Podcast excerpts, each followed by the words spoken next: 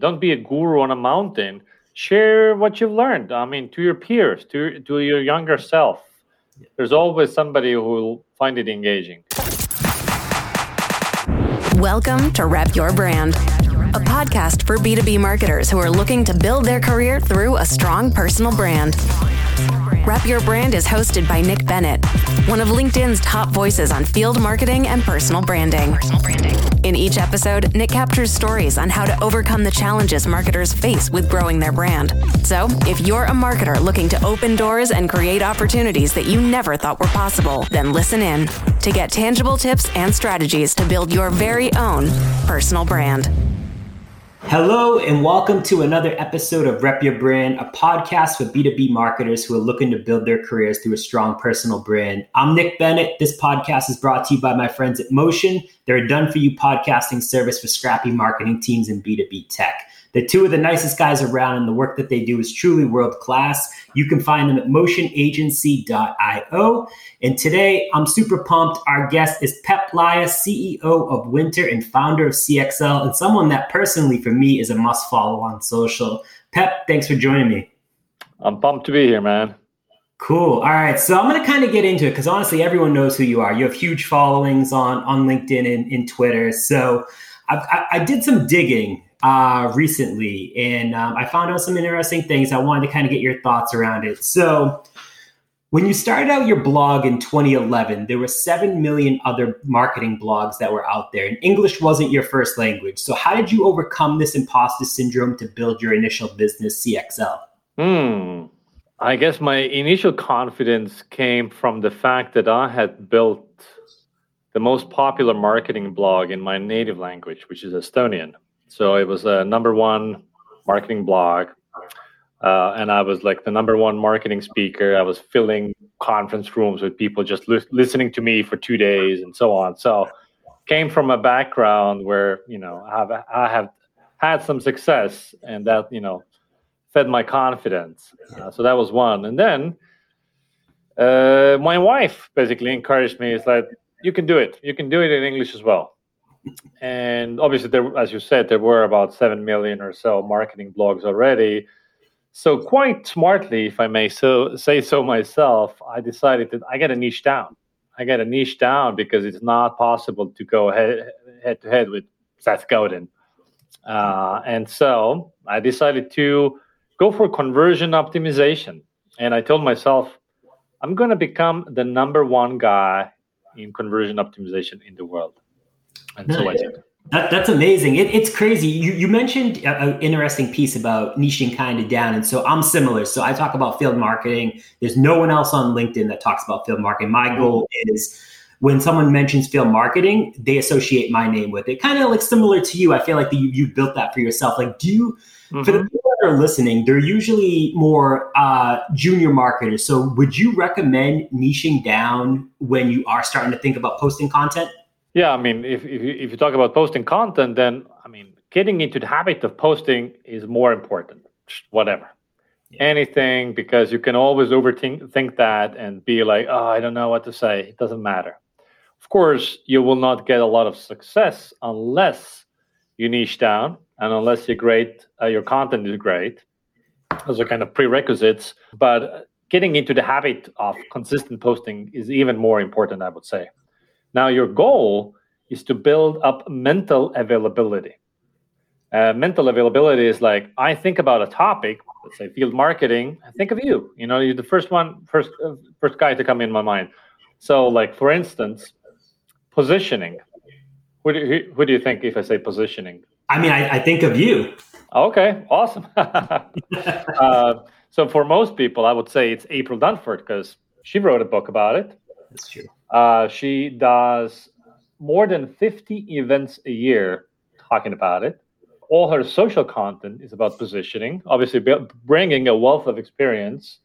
And she does positioning consulting. It's the perfect, perfect thing. And April, a couple of years ago, was nowhere. And and now she's uh, she's uh, you know runs a one person consulting company. Uh, I can't disclose public figures, but let's say she's doing five you know and it's all because she chose a really niche thing and made it hot and sexy it's far better to be a big fish in a small pond. It's hard to be if I want to become a marketing guru. Now I have to fight with I don't know, you know, Seth Godin and Gary Vee and so on. It's, it's very hard to get into the top three name selections in somebody's mind. Positioning happens inside the mind.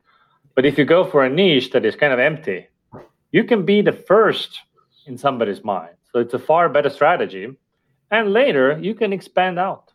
Yeah, no, that definitely makes sense. And you kind of mentioned something about your wife. And so I want to kind of double back to that piece of it. So mm. the best productivity hack is having children. It forces you to be more efficient. I have a uh-huh. three year old daughter, um, but you've got over 30,000 followers on LinkedIn. You've got over 40,000 on Twitter. So how has having children helped you optimize the time that you spend on social media? Social media, yeah. So actually, I am less social than I used to be. It's just because like interacting and like talking to people, I mean, that takes a lot, a lot of time. So I'm, I'm actually more of a post and fuck off kind of guy. Um, it's, it's a trade off. uh, so consistent posting is very important for me. I, I maintain like a list of ideas and content to post, and I try to post first thing in the morning when I go to work. Like maybe the first thing, or maybe if I have a meeting, it's like right after that. So, but like very early in the day, I try to get it get it over with. And I also try to post on the weekends. Uh, and if you just do a, you know, if you post a lot, writing the post gets easier and faster all the time. At first, like when I tried to push my colleagues here, oh, it took them 30 minutes, 40 minutes to do a tweet. Yeah, okay, that's a lot. But like for me, I mean, okay, three minutes maybe if I have to think, uh, you know, come up with the content on the spot. But yeah, so I don't, I don't do any doom scrolling or try not to do any doom scrolling. I work eight hours a day. Uh, I got two businesses to run. So you got to prioritize things. And so just hanging out on Twitter with friends is not really a productive use of time at work. I mean, at, after work, I mean, sure, I'll tweet with some friends too. Yeah, absolutely. And so you you have several brands involved with your businesses, and you've said on a podcast that I was listening to recently, the the SEO for the rest of us one, you can't be more than one thing to somebody. So right. how, how do you manage your personal brand across the different businesses that you run, from an agency to CXL Institute to your new business, uh, Wynter? Yeah. Well, I mean, it, it starts with you getting clear on who you are. And the really the best way to go about it is like, well, what are you actually interested in? So I I don't really care about what the audience wants to hear about. I mean, I care a little bit, but mostly it's like I'm authentic to myself by posting about stuff that I'm interested in. And that is usually tied to also what I'm working on. And then if I'm interested in, I can bring passion to it. It will resonate with some people, and uh, hopefully it's something that you know other people are also interested in. Uh, but like I don't I don't believe in like pandering. I mean, you can great get great success by pandering to the masses as well. You can see it on LinkedIn. Well, people are posting daily these empty motivational quotes and stories of, oh, I saw this guy and you know this taught me a lesson about sales. Like, shoot me now. Like, but like some people fucking eat that shit up. Uh, so I, I guess any kind of content can work, but I I believe in like the bring your whole self to Twitter um, and so I was all about conversion optimization. I used to be, but then I just burned out, got burned out. I was like too much into it. I was like writing hundreds of blog posts, speak, speaking at hundreds of events, and I was doing consulting. So I just couldn't explain. If you ask me what what is a p value, I will kill you on the spot.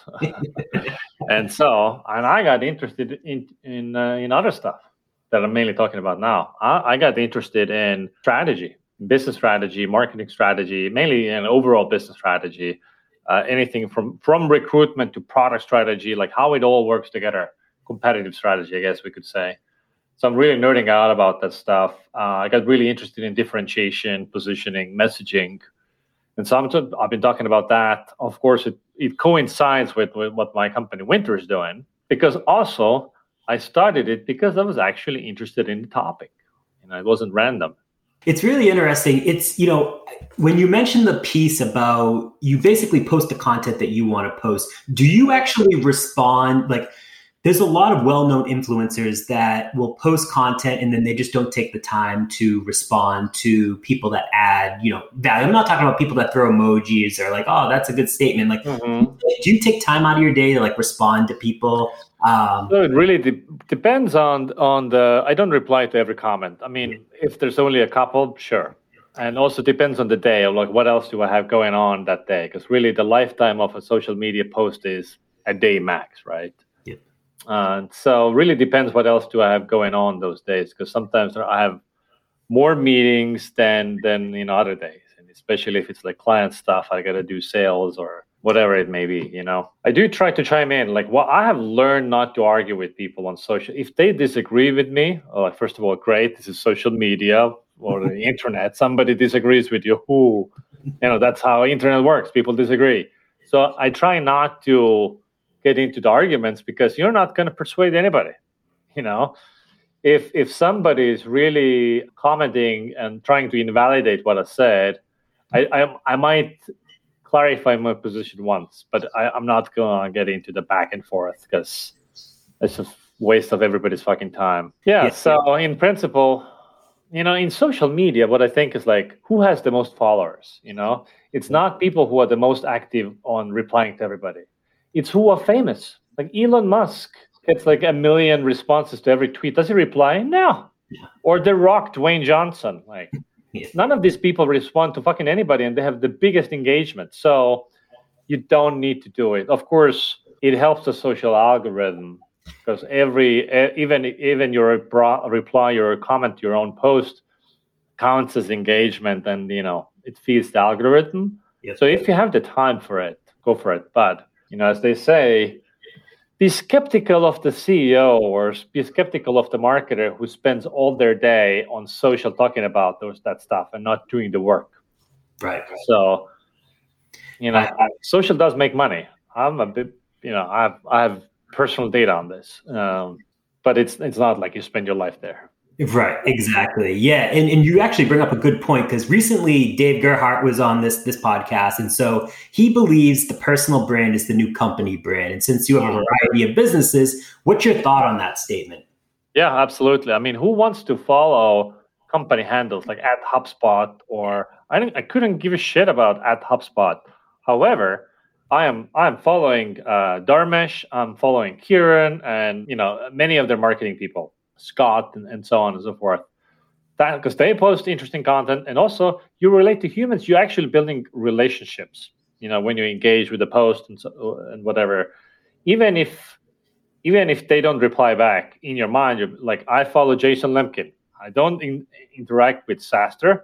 I interact with uh, Jason Lemkin's posts. He doesn't know who the fuck I am. like in my mind, we have a relationship. It's funny how that shit works. Also, like people tell me they've been following me for years and you know like they have a, all this relationship in their in their head with me and i'm like who the fuck is this guy? But that that's how how it you know how it works. So i'm a big believer. So there's a case case studies there's this british agency called rise at seven seo content marketing things like that. And two years old and they've become the employer of choice for a certain demographic so people who want to work at agencies they want to work for that agency in two years. How did they build that reputation? And how they did it is like a they are recruiting people who are already active on social, and then they encourage all their employees to post daily all day long on Twitter, and LinkedIn, and they get clients who allow you know the Rise at Seven people to talk about the work. And so they they always talk about the work they're doing, which is interesting, and that has built the whole brand of the company. So, A, they have built an employer brand, and two, they're attracting all their clients also through organic content on LinkedIn, not from the company handle, but from the em- employees. So it, it 100% works. Yeah, absolutely. And so this actually kind of leads into my next question. You have a team of, I believe, 40 to 45 people across your businesses. Uh, so yeah, like 60 or something. Yeah. okay. All right. A little off. So when you go to hire someone, how do you evaluate them? Do you factor in how they communicate on social media or in other content they produce? Well, it really depends on the role, right? Yeah, right. Developers, I don't really care. Mainly, I care about if they have the skills to do it.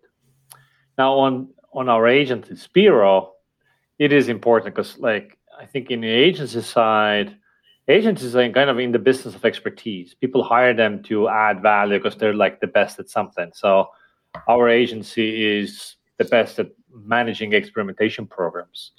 And people will only find out that you're the best if you talk about it, right? And so we we try to do the same as Rise at Seven, but the difference is that our people, for the most part, have not been previously active on social. It's like hey, you should post. Look at me. It's a lead by example. The leadership is posting, trying to you know bring others along. It's far more difficult than getting somebody who's already active. So we haven't really used so how active somebody is on social as a hiring criteria. But uh, going forward, I think depending on the role, it's more more and more important, especially in marketing. So right now, I'm, I'm in this position where I'm hiring for a, a head of growth role and a lot of applicants I get to have zero social media presence. It does make me wonder. I mean, if you're a head, you're like a manager, you manage a team, and you're strategic. You know, it maybe doesn't matter as much, but I sure would be helpful. Absolutely. So, so you mentioned on Everyone Hates Marketers that at one point you got tired of being a consultant and yeah. just explaining the same things over and over again. But with that being said, a lot of people advise marketers to pick a niche, and we kind of talked about this a little bit and focus just on that one thing where they create content, either Twitter or LinkedIn. So, like, how do you manage that on your side right now? Mm, in terms of how how to not get burned out. Exactly. Yep. Uh-huh. So I think it's like you get a. I'm not hammering the same idea over and over and over. That will be tiring. You you will get burned out so I'm always trying to push my craft and like keep learning. And then I'm tweeting and posting about the new shit that I'm learning, or maybe not really also new shit, but maybe shit that I haven't talked about yet. And I'm always, I think, in order to post interesting social media content, two things need to be have two pre- prerequisites. One is like you need to feed your brain with new ideas constantly, and and you do that through two ways. So one, you take thinking time solo time. You know, you write, you journal, and some people are better than others when it comes to generating original ideas. I'm I'm not not a very good original thinker. I'm a synthesizer. So based on my, I bring my life experience, something I heard in a podcast, a conversation the other day, and now something I read in a book. It's like, ooh, it all comes together. Eureka! Now I have inspiration. It all makes sense. And also, the older you get, the more pieces you have to connect together it's much harder when you're like 23 and you're just a spring chicken. That's fine. So so yeah, so I'm trying to basically talk about new stuff all the time. Like I, if I had to only talk about how to write great headlines, uh, I would totally kill myself or everybody else. I love it. And so, I mean, you're you're known for having a strong opinion, and that's something that I love because I feel like there's there's so many people like when I follow your content on social, like you're not afraid to tell it like it is. But there's so many. Chris Walker is similar. He mm-hmm. he goes against it the grain a lot, but there's so many other people that post content. And it's always the same thing. They say the same thing. There's never any disagreement. Yeah. So, you know, for someone that's a younger professional, how do they go about creating a strong point of view on their own? I think there's no no way around than just experience. In the in the early stage, I wouldn't try. I mean, if you have one, some fine. It's pro- it's probably going to be wrong. Just be very okay to be wrong. Don't don't get uh you know idea fix you where you're stuck with one idea. I have to be right. You know, like how Steve uh, stories about Steve Jobs, for instance. Like he was like I'm right and this is the way it is. But as soon as he learned that he was actually wrong, he was quick to admit it and change his position. In fact, he went to his like team members like, you should have ar- argued stronger that I was wrong. Like, why did you let me win that argument? Things like that. So, so be be be okay to change your mind. In fact, I think it shows a, a strength of a character if you're ready to change your mind. Uh, when the facts change, your opinion should change as well, or when in light of new evidence. So don't try too hard when you're young to have a have a point of view. I think those things emerge over lifetime. Now, if I look back at myself ten years ago, some of the things that I felt strongly about, maybe made made a you know poked a little fun at others about, that was actually not very accurate or like it was limited. There's a lot more nuance that you pick up along the way. and also like what matters and what really doesn't matter, and like the the tactical to strategic. Uh, when you're when you're younger in the career, you really care about tactical shit. Like, oh, what does the CTA say? doesn't fucking matter, man. Yeah. You know, it's like yes, it can have an impact, but like big picture, there are other things that matter, you know, hundred x more. Yep, absolutely. You, yeah, no, that that that's super important for everyone listening. Definitely take that piece away right there because that is, uh, I think, a lot of people stress out over that. So, with the different businesses you have going on, you still find time to produce content. We've talked about that on LinkedIn mm-hmm. and Twitter. Like, how do you how do you brainstorm and generate your ideas, or like, what's your workflow typically look like? Do you have like a, a log or a journal or whatever? Yeah, so I'm always listening to a, an audiobook, always. Uh, so whenever I drive, which is not a lot these days, I unfortunately I live pretty close to my office, so my commute is like 12 minutes. So it's like already at the office. Uh, well, the days when I'm picking up the kids from school and I have like a 20 minute ride, and I'm like, yes, can listen to the book. So listening to the book, and as soon as there's an idea that really speaks to me, I, I take notes. So when I'm driving, I usually pause uh, the book and think about it. And then I, I write down those ideas. Usually I send a DM to myself on Slack. Hmm. So I'm slacking myself these ideas. So my my Slack thread with myself is a long list of ideas. Also, when I'm reading a book, I'm like taking screenshots of paragraphs that speak to me, or like if you have Google Google phone, you can uh, copy paste from books text. So I do that just just to uh, memorize or like, and then I think about these things. Uh, also, pod when I'm lifting weights, I'm a big weightlifter. I listen to podcasts, and again, if something speaks to me, boom. If I see a tweet that inspires something, I I file it in my I DM myself. So I've always things that spark something with me, that resonate with me, and I just DM myself. And so every morning, I was like, sometimes I have something on my mind. Other times open up my DM list and see what in the list is like something that I feel I could speak about today. So, oh yeah, that idea. Let's explore that one. And most of my social posts are notes to self. So like if you want to clarify your own thinking about a thing, write it down. And why not hmm. broadcast it? And if nobody else cares, like get zero likes and other these engagement metrics, it's whatever. The value is in in clarifying your own thinking about it and solidifying your own thinking. So even if nobody else is listening, you know, tweet like dance like nobody's watching, tweet like nobody's you know seeing your tweets. That's it, it's so true though that you mentioned that because like this the reason that I started this whole podcast was because I wanted to talk to people that I could learn from. I don't care if there's no one that listens to the show. Like hearing totally. you, Chris Walker, Justin Welsh, like I can implement all this stuff in my day to day. Granted, there is uh, fortunately people that do listen to it, but um, like that was my whole purpose of creating this. This is like to help me be a better marketer in the long run. Exactly, and it's also kind of like you could take an ABM strategy, where it's like, like I I don't think you want to sell anything to me, maybe, but usually it's like, okay, who are all these people? Eventually, I want to sell something to. So it starts with them being aware that I exist, and then you invite them to your podcast, your webinar, your virtual event, you know, all these things.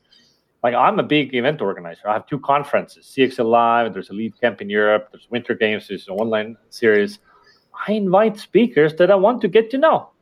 I want to get on their radar, you know, or, or they're already friends of mine and I want to see them again. Yeah. So there's value in there, whether somebody's in the audience or not. You know, those things matter. Yep, absolutely.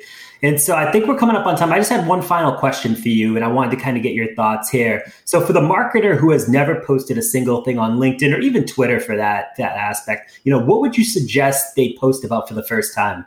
The easiest way to start is like in your career, you've learned some things. So make a list of like hindsights. And usually this is like, what would you tell your younger self two years ago or five years ago? What have you learned about whatever your job is, like about hiring, about you know, what ten things I've learned about SEO. Maybe if you're an SEO person, or client relationships, or anything like that, you can easily come up with ten things you've learned. Each of those ten things you can turn into a thread because you know Twitter character limit is what it is. So hard to fit it in, inside a, inside a tweet. Uh, so I would start there, and then if you start thinking about it, you probably don't have just ten things you learn. You'll learn twenty things and thirty things, maybe a hundred fucking things. And so you could write it up in a in a bullet point list somewhere in Google Docs, and just each time take one thing you've learned and expand on it. Yeah, that, that that's perfect. It's definitely how I started. I started getting serious about March of 2020 and just kind of didn't look back because it's like you get you get going and then you start realizing, like you said, you do know more than what you do. And like I just basically put tactical stories of like, hey, I did this, I fucked up, but like, okay, I learned from it. What can I do to to be better? And like people yeah. love that type of stuff. Exactly, exactly. And don't be be afraid that, oh well, what do I know? It's like, well, yeah, don't take a teacher's position. Don't be a guru on a mountain share what you've learned. I mean, to your peers, to to your younger self. There's always somebody who will find it engaging. Absolutely. Well, Pep, this was fantastic. You know, where can people go to learn more about you? Anything that you want to plug here, feel free. We'll make sure to throw it in the show notes. Well, my social media really, like I'm active on LinkedIn and Twitter, so just follow me there. Awesome. Fantastic. Well, I appreciate you spending some time with us. It was great having you on the Rep Your Brand podcast. Thank you. Thank you for listening to Rep Your Brand. Make sure to subscribe on Apple Podcasts, Spotify, or wherever you listen to your favorite shows. And if you learned something new today, it'd be great if you left us a review. We'll catch you next time.